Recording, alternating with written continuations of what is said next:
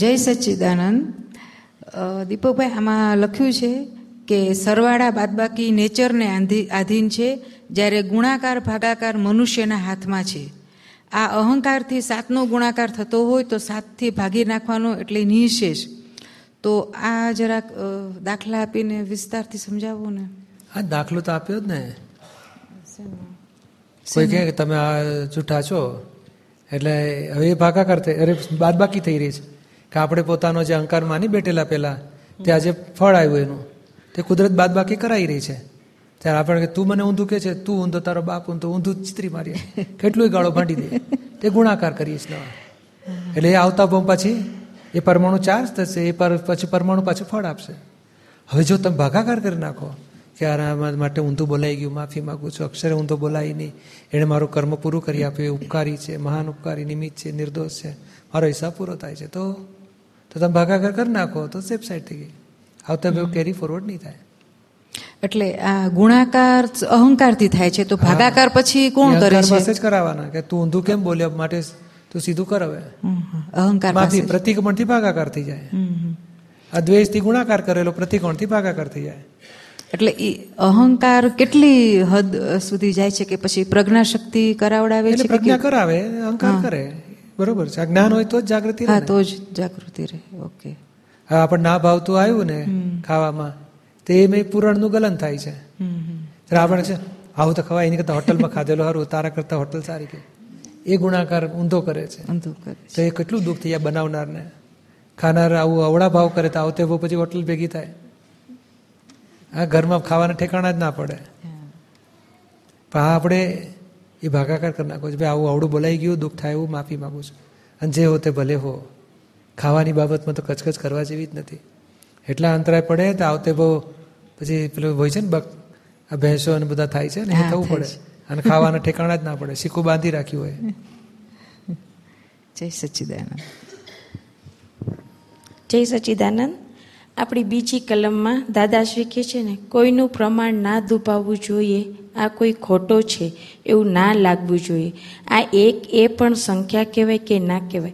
એટલે એ પ્રમાણને સંખ્યામાં શું આવે છે? એ નથી સમજ પડતી. શું પ્રમાણ? ને સંખ્યા. સંખ્યા સંખ્યા તો વન ટુ થ્રી ફોરની વાત દાદા કે ને પ્રમાણનો મિનિંગ એ પ્રમાણ એટલે શું? એક સાચો અને બે ખોટો એવું બોલાય નહીં આપણાથી. બે બે બેની જગ્યાએ કરેક્ટ છે એક એકની જગ્યાએ કરેક્ટ છે આઠ આઠની જગ્યાએ કરેક્ટ છે. એ કરેક્ટ જ કહેવાય ને, એકે રકમ ખોટી કહેવાય? આ તો એક્ઝામ્પલ આપ્યું દાદાએ, કે એકથી દસ, એકથી સો રકમમાં કઈ રકમને ખોટી કહેશો? તો કે ના, એની જગ્યાએ કરેક્ટ જ છે બધી. એવું નાનો બાબો હોય, પછી નાનો છોકરો હોય, પછી મોટો જુવાન થાય, ગયડો થાય. હવે નાના બાબા કપડા વગર ફરતા હોય બિચારા. નહીં, દોઢ વર્ષનો બાબો હોય ને કપડા વગર. તો એ કંઈ ખોટું કહેવાય? અને મોટો પેલો જુવાન કપડા વગર ફરે ઘરમાં તો? હે, આવું શરમ નથી આવતી? આવું ખોટું કરો તમે. તો આ ખોટું કરવું પડે. તો કે આ નાના બાબા કપડાં વગર ફેરે તો એનું પ્રમાણ દુભાવાય નહીં આપણાથી. તો એનું આ પ્રમાણ છે કે ભાઈ આ વાંધો નહીં એનો. એટલે શું કોઈની એની જગ્યાએ કરેક્ટ છે, એના વ્યૂ પોઈન્ટ એ કરેક્ટ છે, એની જગ્યાએ કરેક્ટ છે, આ આની જગ્યાએ કરેક્ટ છે, આ આની જગ્યાએ કરેક્ટ છે. આને જો આની જગ્યાએ મૂકો તો ખોટું કહેવાય. તો એ કરેક્ટની જગ્યાએ કરેક્ટ રાખો કે છે. સમજાય ને? એટલે મીન્સ કે આપણે આપણા વ્યૂ પોઈન્ટ ઉપરથી નહીં જોવાનું. જે છે એમ કરેક્ટ છે એમ. હા, એના વ્યૂ પોઈન્ટથી કરેક્ટ છે. અને મૂળ વિતરા સેન્ટરની દ્રષ્ટિએ તો કરેક્ટ કશું જ નથી બધી કરેક્ટ સેન્ટરવાળાને અઢીસો ડિગ્રીએ સાચી, દોઢસો ડિગ્રીએ સાચી. કે દોઢસો વાળો જે જુએ છે, દોઢસો, અઢીસો વાળો સાથે લડે. કે તું ખોટો, તો દોઢસો વાળો અઢીસો સાથે લડે, અઢીસો વાળો દોઢસો સાથે લડે. કેમ તો કે એને જે સેન્ટરમાં દેખાય છે પહેલાં જુદું દેખાય છે. એટલે કે મને જે દેખાય સત્ય માને છે. તો પેલો કે, ના, મને દેખાય સત્ય. હવે સેન્ટરવાળો શું કે, તમે જે જુઓ છો ને એ તમારી દ્રષ્ટિએ સાચું છે આનું સાચું છે. એટલે કોઈને ખોટો નાખે એનું નામ સ્યાદવાદ. સ્યાદવાદ હા. આ ચોરી કરવી એ સારું કહેવાય કે ખોટું કહેવાય? આપણી દ્રષ્ટિએ ખોટું કહેવાય. હા હવે એ શું કહેશે અમારા બાપ દાદાનો ધંધો છે. ત્રણ પેઢીથી ચાલે છે. મારો બિઝનેસ છે હું આ જ ધંધો કરું બીજું કરતા આવડતું જ નથી મને. તો કે એની માટે કરેક્ટ છે. નોનવેજ ખાવું સારું કહેવાય કે ખરાબ કહેવાય? તો કે આપણી દ્રષ્ટિએ બરોબર નથી. તો એલા કે બાપ દાદા ખાતા હતા હું ખાઉં છું એમાં શું ખોટું? મજા આવી ગઈ બિરયાની કહેશે. ટેસ્ટી. આપણે કે આપણે ના ખવાય. તો કે એના વ્યૂ પણ આપણે આપણે આ લોકો ખોટું કરે છે આવું ખાય છે ખોટા છે માણસો. એવું બોલવું નહીં આપણે. એ જ્ઞાતિ ખોટી છે અને આવું ખોટું કરે છે બેવ શબ્દ ખોટા. ઓકે કોક વાર કંઈ બોલાઈ જાય તો? તો આવું કલમ બોલવી આપણે એટલે ધોવાઈ જશે. પ્રતિક્રમણ પ્રત્યાખ્યાન કરવું ને આવી કલમ બોલવી. સમજાય ને? આપણે આ નવ કલમ એટલે માટે છે. અને ખરેખર આવું બોલવાથી તમને જાગૃતિ રહેશે. હું પેલો માણસને શું? હું ચોર છું. અને ચોરી કરવો મારો ધર્મ છે. તો આપણે કે ચોર એ ખોટા માણસો કહેવાય ચોરી કરવી ખોટું કહેવાય. આપણે હા, ચોરી અહિતકારી છે. તને પકડશે, જેલમાં કરશે તું દુઃખી થઈશ. ચોરી નહીં કરે તો સુખી રહીશ. તો આટલું આપણે કહેવાનો અધિકાર છે. બાકી ચોરો ખોટા છે ચોરી કરવી ખોટું છે, એ બોલાય નહીં. એ બોલો એટલે આપણે પેલી ધોઈ નાખવું પડે કે, હે દાદા ભગવાન, કોઈ ધર્મનું પ્રમાણ ના દુભાઈ શક્તિ આપો. કોઈ ધર્મનું અહંકારનું પ્રમાણ ના દુભાઈ શક્તિ આપો. આ બોલાઈ ગયું, માફી માગું છું, આવું નહીં બોલવાની શક્તિ આપો. સાદ વાત બોલો, બોલાવી શક્તિ આપો. એ બધી બોલવાથી શું થાય? ફેરફાર થાય બધો. અને અને એ શુદ્ધાત્મા છે કે નહીં? એ શુદ્ધાત્મા ચોરી કરતો હશે? અને એને આપણે પૂછીએ તને ચોરી કરવાની ગમે છે? અરે, એટલો બધો પસ્તાવો કરું છું, એટલો બધો પસ્તાવો. મને બહુ દુઃખ થાય છે ચોરી કરવામાં. બોલો, હવે એની ચોરીની ક્રિયા ઉપર આપણે એને ચોર ઠરાવીએ અને ચોરી ખોટું કરે છે એવું ઠરાવતા હોઈએ. એને દિલમાં પૂછો તો એને બહુ પસ્તાવો થતો બને કે ના બને? રિલેટિવ વ્યૂ પોઈન્ટથી ચોરી, ચોર છે. રિયલ વ્યૂ પોઈન્ટથી શુદ્ધાત્મા હોય પોતે. બને કે ના બને? તો બોલો, આપણે એની ક્રિયા ઉપરથી એને ગુનેગાર જોઈએ. કેટલી મોટી ભૂલ કહેવાય. એટલે આ આખું વિજ્ઞાન સમજો તો તમને કોઈ દોષિત જ નહીં દેખાય. કોઈ માટે શબ્દ વાંકો નીકળશે જ નહીં. અને છતાં નીકળી જાય છે, તો પછી આ કલમ બોલશો તો ધીમે ધીમે ભવિષ્યમાં નહીં નીકળે આવા વાંકા શબ્દો. ગુના નહીં બંધાય. હલકા, ક્યાં છે? હલકાને નજીકની વ્યક્તિ સાથે ક્યારેક ક્યારેક અભાવ થઈ જાય છે. ગમતું નથી હોતું. તો શું કરવું જોઈએ? આ કલમ બોલવાની. હે દાદા ભગવાન અને કોઈ વ્યક્તિ પ્રત્યે અભાવ તિરસ્કાર ક્યારેય ના કરાય એવી શક્તિ આપો એમ આ કલમ પણ બોલતી હોય છે અને એને ગમતું એ નથી હોતું કે આપણને કોઈને દુઃખ આપીએ. દરરોજે સવારમાં ઉઠીને આપણે એ બોલીએ છીએ ને કે મારા મન વચનથી કોઈને હું દુઃખ ના આપું તો પછી કેમ આવી તામ થાય છે? એ હવે જો સમજી જાઓ આ બધી બહેનોને મોટા મોટું કેમ હજુ આવું થાય છે? કેમ આવું થાય છે? એટલે તમે સમજો તો ખરા. દાદા ચોખ્ખું કે જે થઈ જાય ભરેલો માલ નીકળે છે? તમે સુધારો અંદર. હે દાદા ભગવાન અભાવ તિરસ્કાર ના થાય શક્તિ આપો. હે શુદ્ધાત્મા ભગવાન ભાઈ માટે અભાવ થયો માફી માગું છું આવી ભૂલ નહીં કરવાની શક્તિ આપો. દસ વખત થાય તો દસ વખત માફી માગવાની. સો વખત થાય તો સો વખત માફી માગવાની. હજાર વખત થાય તો હજાર વખત કરવાની. પણ હજુ કેમ થાય છે? એ શબ્દ વાંકો કહેવાય. આ બુદ્ધિને ડખા કહેવાય. નહીં તમે ગઈકાલ નાયા હતા ને સવારે? એ તો દરરોજ દર ત્રીજે માથું ધોતા હોઈએ. તો પાછું કેમ માથામાં આવું થઈ ગયું? ખોડો કેમ થઈ ગયો? પાછું નાવું પડે છે. દાંત કેમ પાછા મેલા થતા? હજુ કેમ મેલા થાય છે? મેં સવાર તો બ્રશ કર્યું પાછું બીજી દાડ સવાર કરો. હજુ કેમ મેલા થાય છે? હજુ કેમ મેલા થાય છે? કર્યા કરે શું થાય? સુધરે નહીં અને પાછું આપણે બગડી જઈએ. એટલે આપણે શું સમજવું? જોઈએ. હલકા તારી ભૂલ થઈ તમે ધોઈ નાખો. તમે જુદા ના મેં જુદા. પહેલી જાગૃતિ રાખવાની.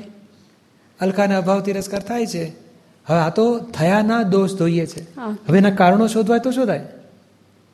કે આ વ્યક્તિ માટે કંઈક નેગેટિવ અભિપ્રાય પડ્યો છે. તો જ એની માટે અભાવ થાય. તો કે આપણે શું કહેવું જોઈએ? અલકાન કે અલકાબેન તમે બોલો બહુ સારા છે બહુ ઉપકારી છે બહુ ઉપકારી છે બહુ ઉપકારી. પાંચ પચીસ વખત બોલાવડો એટલે છૂટી જશે નેગેટિવિટી પણ હજુ કેમ આવું થાય છે એટલે તમે થઈ ગયા અલકા? પછી મને હું જ કરું છું આ નેગેટિવ ભાવ થાય છે અભાવ થાય છે, હું જ કરું છું એવું થઈ ગયા? તો પછી ભરેલો માલ રહ્યો નહીં.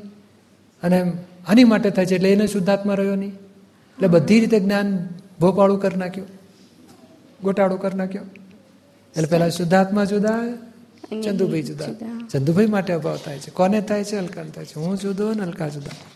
પછી અલકા પાસે પ્રતિકોણ કરાવો તો થઈ ગયું ચોખ્ખું ચટ. અને એક્ઝેક્ટનેસ રાખશો ને તો મૂળ સુધી દોષ ઝડપથી ચોખ્ખું થશે. અને હજુ કેમ આવું થાય છે? એ તમને ભોગવટા આપશે. દુઃખી થશો અને એ દુઃખ તમારા કોઈ મટાડી નહીં શકે. પછી ઉપરથી આવશે ને ભગવાન તોય મટાડી નહીં શકે. તમારે જો દુઃખી ના રહેવું હોય તો આ ઉપાય સમજી જાઓ. સમજાય ને? તમારી વાત નહીં પાછું કે મને જ પકડી ગયું બધાની વચ્ચે મને. એટલું બધું દુઃખ થયું પછી પછી નવું દુઃખ ઉભું થશે. દુઃખમાંથી નવા દુઃખો ઊભા કરવાની બુદ્ધિના ધંધા જ છે. આ એક કળા સમજી લેવા છે કે આ ભરેલો માલ નીકળ્યા વગર રહેવાનું નથી.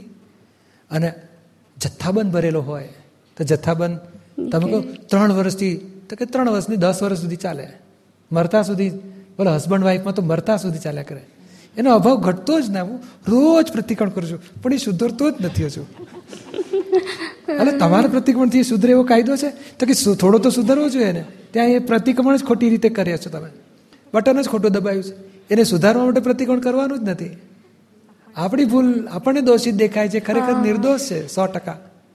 એ સો ટકા નિર્દોષ જોઈને પોતાના દોષ સમજીને પોતાની ભૂલ ઉપર પ્રતિકોણ કરશું તો આપણે ચોખ્ખા થઈશું. તો મને એમ કે સુધરવો જોઈએ ને મેં બહુ પ્રતિકોણ કર્યા કે છે. એટલે આવી બધી ભૂલો રહી જવાથી ખોટી સ્વીચો દબાવો કે છે અમારો પંખો બગડી ગયો પેલા ઇલેક્ટ્રિશિયનને બોલાવવો પડશે. તો કેમ તમે સ્વીચો તમે રોજ દબાવું છું પણ પેલું ચાલતો જ નથી પંખો. પછી ખબર પડે કે એ તો કે ને બીજી સ્વીચ દબાવતા હતા. એટલે આવી બધી ભૂલો થઈ જવાથી ફળ મળતા પરિણામ સુંદર આવતા નથી. એટલે ખરેખર આ વિજ્ઞાન એટલે દાદા કે છે વિજ્ઞાન સમજો અને એક્ઝેક્ટનેસ ગોઠવો બધી. સમજાય ને? શું કહેતા હતા કે શું કહેતા ના એટલે એ તો ભાવ એમ જ હોય છે ને આપણે કે આપણે જ સુધારવાનું છે એની માટે આપણે પ્રતિક્રમણ અલકા પાસે હું કરાવું છું. બરાબર છે એ બરાબર છે. કે બીજા નિર્દોષ છે એમ એ પણ આપણને સમજ છે કે નિર્દોષ જ છે. હંડ્રેડ પર્સન્ટ નિર્દોષ નિર્દોષ જ છે. તો એ આપણાથી એવું આમ એટલે બોલાય આપણે બોલીએ કે કાંઈ નહીં એની સામે પણ આમ આખું વર્તન. જ આમ એવું હા બસ થઈ જાય. મનમાં અભાવ થતો હા, થઈ જાય, આપણે. જોવાનો કે હજુ કેમ અભાવ રહે? માટે કંઈક ખોટો અભિપ્રાય બંધાયેલો છે. આપણે નથી કહેતા વાણી વાંકી નીકળે કે વિચાર વાંકો આવે કે વર્તન વાંકું થાય. આપણા અભિપ્રાય ખોટા બેઠેલા છે. તપાસ કરશો ને તો ક્યારેક કંઈક ભૂલ થઈ હોય ને તો મેં બુદ્ધિએ નોંધી રાખ્યું હોય કે છે જેવો.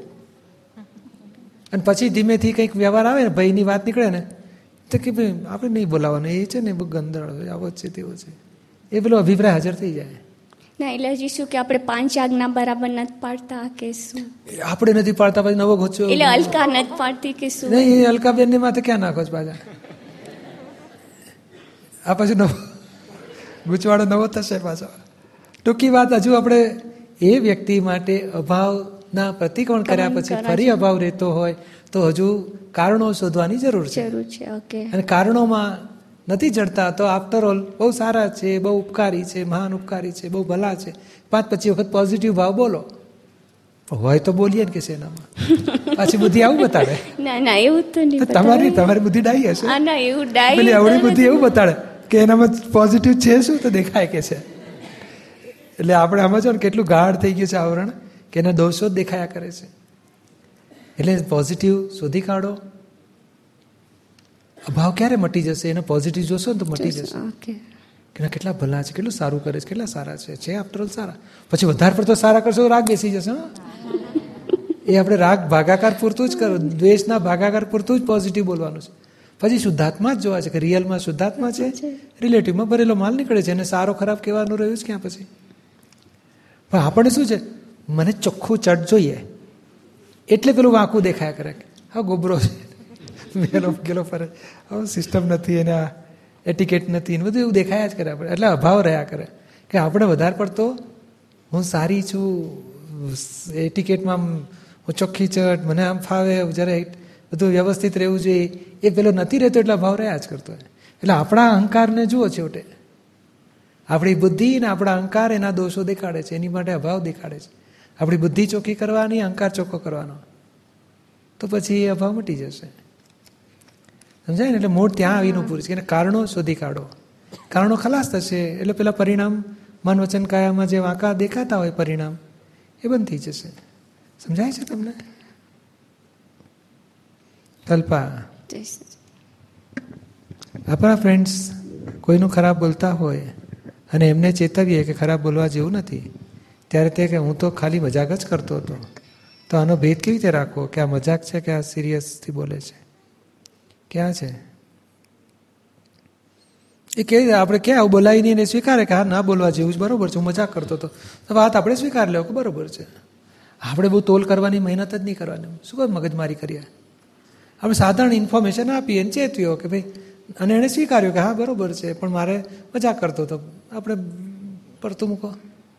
આપણે એને એની મજાક હોય કે સિરિયસ હોય, એના શબ્દો પહેલી વ્યક્તિ માટે આપણા મગજમાં પેસી ના જવા જોઈએ. એ તો આપણે સંગ્રહ કરી રાખ્યો. એ તો મજા કરીને નીકળી જાય. અને આપણો સંગ્રહ કરીને પછી જ્યારે જ્યારે પેલો ભેગો થાય ને પેલો કહેતો છે જ એવો હમ કરે એવું જ છે. અને એમ કહ્યું છે કોઈ માટે એક બિલીફ બેઠીને આટી તો પછી એવો દેખાતો જાય. અને એવું આપણને દેખાયા જ કરે એવો જ છે કે છે. બોલો પછી એવો દેખાયા કરે ને આપણો અભિપ્રાય ગાઢ બસતો જાય. એટલે આપણે મેં આપણામાં રોગ ના પેસે એ જોવાનું આપણે. સમજાય છે ને? જય સચિદાનંદ. અને ભાઈઓ ભાઈઓમાં બહેનોમાં ઓલેકાનું ટીઝિંગ ચાલતું હોય. શું? ટીઝ એકબીજાને ટીઝ કરે ને. કલ્પા. ના ભાઈઓ ભાઈઓ હોય ને બ્રધર્સ કા સિસ્ટર્સ ઘર ભાઈઓ શું કરે? ટીઝ કરે એકબીજાને. કોને કરે? એકબીજાને. એકબીજાને. પછી? પછી આપણે સુધારવા જાય એઝ અ પેરેન્ટ એ નહીં કરવાનું. એને કહીએ કે આમ તું કેમ એને ટીઝ કરસ? ને આપણે એને તમને ગાલે જ વચ્ચે ટીઝ કરવામાં? જી? તમને બે વચ્ચે બે ટીઝ કરતા હોય ને તમને વચ્ચે સંડોવે છે? ના. તમે છેટારીને જોનારા છો? તો તમે જવા દો ને એ બે એકબીજાના શિંગડા તોડી નાખશે. આપણે દોઢ ડાયા થવાની જરૂર જ નહીં. વચ્ચે પેસીએ ને નહીં તો એ બે આમ લડતા હોય ને આપણે પેસીએ ને તો આપણું માથું તોડી નાખે બે ભેગા મળે. પછી બે આપણને ટાર્ગેટ બનાવે ટીઝ કરવાના. તમને કહે છે મને સલાહ આપો? તમને ગમતું નથી એ લોકો ટીઝ એકબીજાને કરે તો? પછી કોઈક હર્ટ થતું હશે ને? હા. આપણે શું કરીએ? બહુ ત્યારે પ્રાર્થના કરો કે ભાઈ પડશો નહીં એકબીજાને ટીઝ કરવા. મનમાં મનમાં તમે કીધા પછી સુધરે જ ખરું કઈ? કોક ફેરે સમજે પણ થોડી પણ વાર દસમાંથી એક વાર એકાદ ફેરો સુધરે છે થોડીક વાર માટે પણ પાછું એવું જ ને. એ તો પછી આપણું બોલેલું નકામું જ ગયું ને. જે બોલેલું નકામું જાય કહેવાનો અર્થ શું છે? એને બદલે આપણે કંઈક એક ઉપાય શું? તો કે એને શુદ્ધાત્માને પ્રાર્થના કરો. મનમાં જ. ભાઈ આવું એકબીજાને દુઃખ ના આપે એવી કૃપા કરજો. અને બીજો ઉપાય આપણી પાસે હોય ને તો આપણે એવું કંઈ સવળું ઊભું કરો એ પેલા ટીસ કરવાનું ભૂલી જાય. સવળી વાતો કરો સવળો આનંદ થાય કે સવળી વાતો કરો. એટલે ઘણી ફેર શું થાય આપણે આપણી આંખેથી જોયું હોય કે ઓલો એક ભાઈ એકદમ સિરિયસલી ઓલા બીજાની મશ્કરી કરે છે એટલે આપણે એમ કહેવાય જાય કે તું કેમ આવું કરસ? તું એને ટીઝ નહીં કર. તું એની જગાએ હોત તો તને ગમત. અને પછી ઓલો બોલે પણ ના હું તો I am just joking with him એમ કરીને આમાં કેવું છે કે એવું કહેવાને બદલે એવું કેવું જોઈએ તમારે કહેવાય તો? આપણા શબ્દોથી તમે મશ્કરી કરો કે સિરિયસલી કરો. એને દુઃખ થાય ને? દાદા શું કહે છે? નિર્દોષ આનંદ, નિર્દોષ ગમત કરાય. કોઈને વ્યક્તિને હર્ટ થાય એ ગમત ના કરાય, એ મશ્કરી ના કરાય. એ બહુ મોટો ગુનો થશે. એટલે આપણે કેવું હોય તો આટલું કહેવાય ભાઈ, કોઈને દુઃખ ના થાય એવું રમો, એવો આનંદ કરો. નિર્દોષ ગમત, નિર્દોષ આનંદ કરો. દુઃખ થાય તો મનમાં માફી માગજો. એ જો સમજી શકે એવા હોય તો. નહીં તો પછી તમે મૌન રહો અને પ્રાર્થના કરો. સમજાય ને? સમજાવી શકાય તો આ બહુ મોટું છે. દાદા શું કહે છે? કોકની મશ્કરી કરે ને મશ્કરી કોની કરે? ઓછી બુદ્ધિવાળો હોય એક. બીજો વધારે બુદ્ધિવાળો હોય તો વધારે બુદ્ધિવાળો ઓછી બુદ્ધિવાળાની મશ્કરી કરે જ. અને ઓછી બુદ્ધિવાળો સમજે છે કે મારામાં ઓછી બુદ્ધિ છે ને એટલે મારી મજાક ઉડાવે છે આ લોકો. હવે નુકસાન શું થશે કે ઓછી બુદ્ધિવાળાની મશ્કરી કરવાથી આવતા ભાવમાં આપણી બુદ્ધિ ઓછી ઓછી ઓછી થતી જશે. પછી વધારે બુદ્ધિવાળા આપણી મશ્કરી કરશે. આવો કુદરતનો નિયમ છે. હજુ આગળ બીજું નુકસાન શું થાય? આકરી મશ્કરી કરી હોય ને, એ ડિફેક્ટિવ હોય, પગનો ખોડી હોય કે કંઈક આંખોની ખોડ હોય ને આપણે મજાક કરીએ ને તો આપણે આવતા ભાવમાં આપણી આંખો બગડે કે આપણો પગ બગડે. બોલા આ કારખા, આ હોસ્પિટલમાં જે બધા દેખાય છે ને પગો ભાંગેલા, ત્યાં મશ્કરીને ફળાયેલા છે, બોલો. હાલ, આપણી જ મશ્કરી આપણને, આપણે, આપણા ઇન્દ્રિયોમાં ડિફેક્ટ ઊભી કરશે. કારણ બુદ્ધિએ ગુનો કર્યો એટલે દંડ પછી ઇન્દ્રિયોમાં ડિફેક્ટ દેખાય અને પછી બોલવામાં થયા કરે, બોલો. કેમ? તો કે આ મશ્કરી ગયા બુમાં કરી, તેના ફળ વાંકી વાણી નીકળે. બિચારા બોલવામાં ચોખ્ખું બોલી ના શકે. એટલે આ બધા નુકસાન મશ્કરીઓ કરવામાંથી બહુ ભયંકર. શરીરની ખોડો આવે, વાણીમાં ખોડ આવે, ઇન્દ્રિયોમાં ખોડ આવે, બધી મશ્કરીના ફળ રૂપે આવે છે. કેમ? તો કે બુદ્ધિએ સામાને ઓછી બુદ્ધિવાળાને મજાક કરી એનું ફળ આપણને આપણી એ નુકસાન થાય આવું. એટલે સમજાવી શકો તો આવા લેવલે સમજાવી શકાય. એને રિયલાઇઝેશન થાય કે આ આપણે કોઈની બુદ્ધિની મજાક ના કરાય, કોઈની પ્રકૃતિની મજાક ના કરાય બુદ્ધિથી. એવું સમજાવો કે એ લોકોને કંઈ સમજણ પડે. લાગે કે ભાઈ એ આપણી મજાક કરે કે આજો આવું બોલે છે. એટલે આપણે સમજાય કે આ ભાઈ મજાકના જ મૂડમાં છે, સાંભળવાની તૈયારી નથી એમની. તો આપણે મૌન રહેવું જોઈએ, તપ કરવું જોઈએ, પ્રાર્થના કરવી જોઈએ.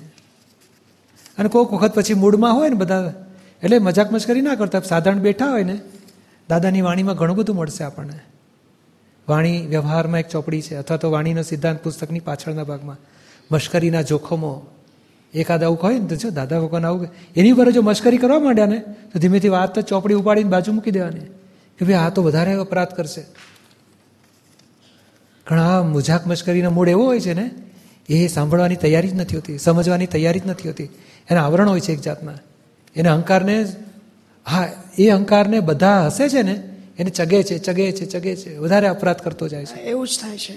એટલે આપણે સિરિયસ થઈ જાય આપણે આગા પાછા થઈ જાવ બીજું શું કરવાનું? આખી આ જોખમ છે બધું. અને એ જોખમ સમજાય ને હું ભૂલ કરું છું એવું સમજાય તો માણસ પાછો ફરી શકે. ખરેખર તો બહુ દાદા કહે છે, અમે પણ બહુ મશ્કરી કરતા કારણ અમારી બુદ્ધિ બહુ પાવરફુલ અમે પછી સમજી ગયા કે આ બહુ મોટી ભૂલ છે. પછી બહુ પ્રતિક્રમણ કરતા કરતા કરતા વર્ષો પછી બંધ થયું બધું. હવે એ અજ્ઞાન દશામાં તો માણસ કેટલું એટલે એનો બીજો ઉપાય શું કરી શકાય? કે નજીકની વ્યક્તિઓને પેલા જ્ઞાન લેવડાવો. સત્સંગમાં આવતા થાય, જ્ઞાન લેતા થાય. આ જ્ઞાન લે છે એટલે જ્ઞાન જ એને પછી મહીથી જાગૃત થશે. એ આ તો ખોટું થાય છે. પછી એ ફેરફાર થવાની શરૂ પછી બધી વાતો સ્વીકારવાની તૈયારી થશે ને? સમજાય ને? પ્રભુલાલ.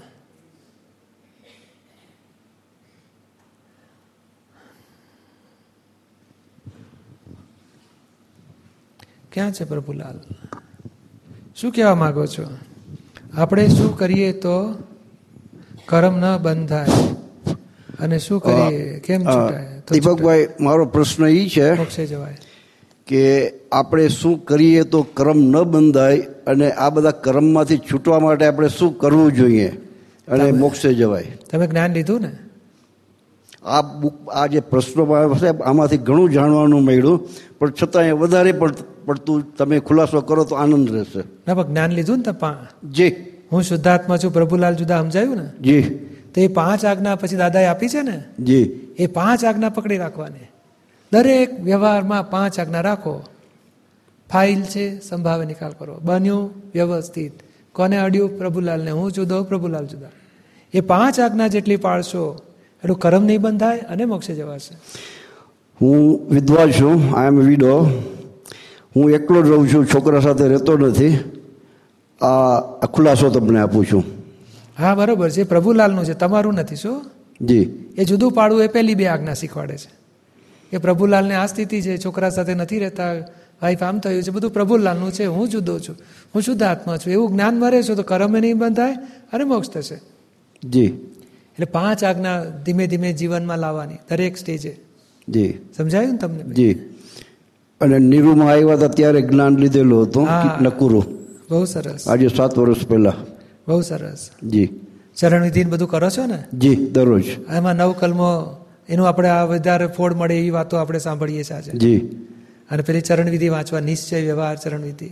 જી દરરોજ. નમસ્કાર વિધિ કરવાની. એનાથી આપણી આરાધના ભગવાનની થાય જેની ભજના કરો ત્યાં આપણે પછી એમનું અનુસંધાન આપણી સાથે આપણે એમના પાસે નજીક જન્મ થાય આવતે બહુ પછી. જી ચાર વાગે ઉઠીને આ કાર્યક્રમ ચાલુ થાય છે મારો. પછી આખા દિવસમાં પાંચ આજ્ઞા પાડવી. ફાઇલોના સંભાવે નિકાલ કરવાના. તમે કહો મારે હું એકલો જ રહું છું. તો કે નાનપણથી અત્યાર સુધી જે જે ફાઇલો સાથે રાગ દ્વેષ મોહ થાય બધાના પ્રતિક્રમણ કરીને ચોખ્ખું કરી નાખવાનું. જી. કોઈ માટે ભાવ નહીં બગાડવાના. અભાવ. તિરસ્કાર કશું નહીં કરવાનો. જી. બસ એ બધું આપણે ફાઇલો ચોખ્ખી થશે ને જી. ચીકણા હિસાબ ચોખ્ખા કરી નાખો તો પછી કોઈ તમને અહીં રોકી નહીં શકે મોક્ષે જતા. જી. સમજાયું ને? જી.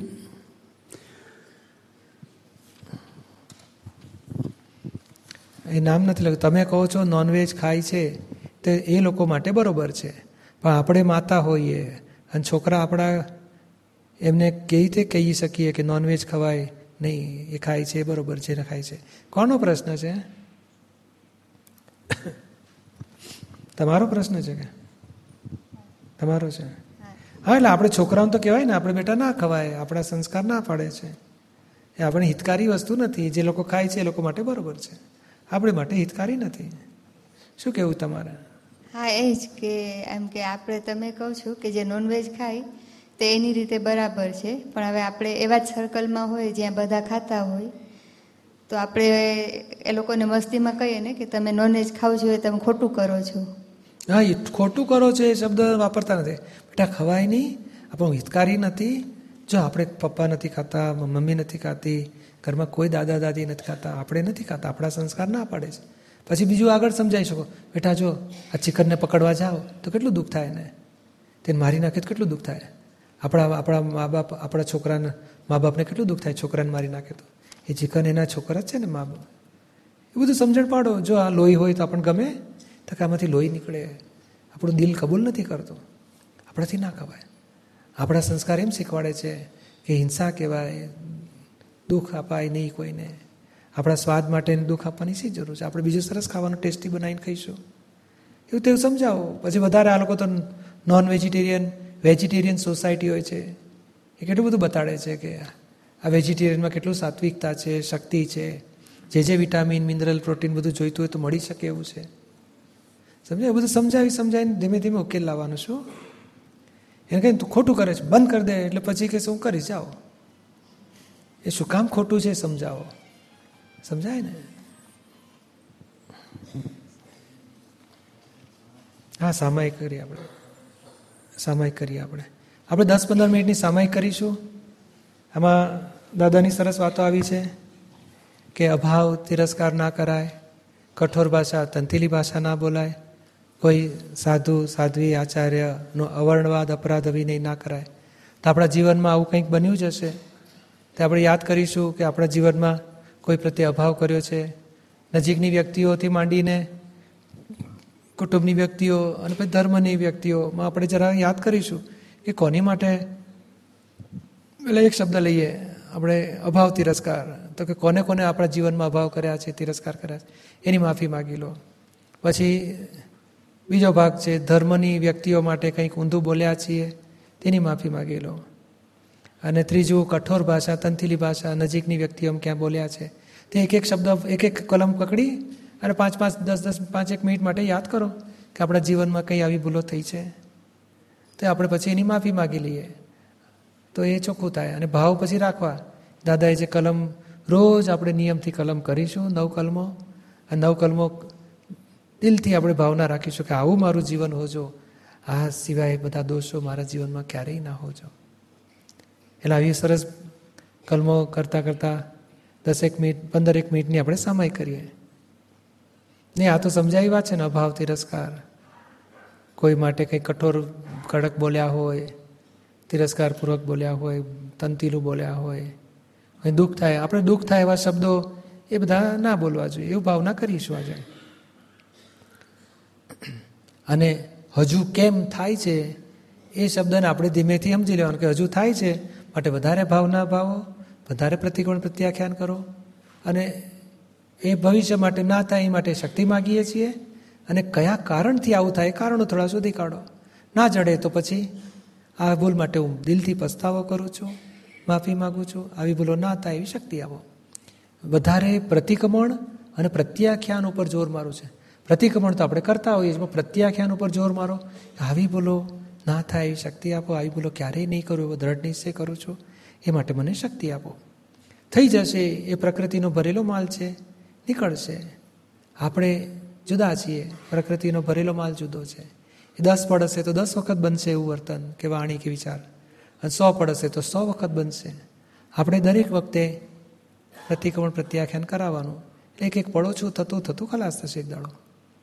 એટલે રીત સમજી લેવાની, દોષોના સ્વરૂપ સમજી લેવાના અને ચોખ્ખા કરવાની રીત સમજી લેવાની. તો આપણને એમ બોજા નહીં રહે, ભોગવટા નહીં આવે અને આપણે સોલ્યુશન લાવી શકીશું આનંદમાં રહીને. આ બધાને સમજાય છે ને? ચાલો તો આપણે વિધિ કરીએ. બોલો હે દાદા ભગવાન, હે શ્રી સિમંથર સ્વામી પ્રભુ મને શુદ્ધ ઉપયોગપૂર્વક જીવનમાં ભેગી થયેલી વ્યક્તિઓ પ્રત્યે અવર્ણવાદ, અપરાધ, અભિનય, અભાવ, તિરસ્કાર, કઈ કઠોર ભાષા, તંતીલી ભાષાથી જે પ્રકારના દોષો થયા હોય તે સર્વ દોષોને સામાયિકમાં જોવાની શક્તિઓ આપો. જુદાપણાની જાગૃતિ રાખી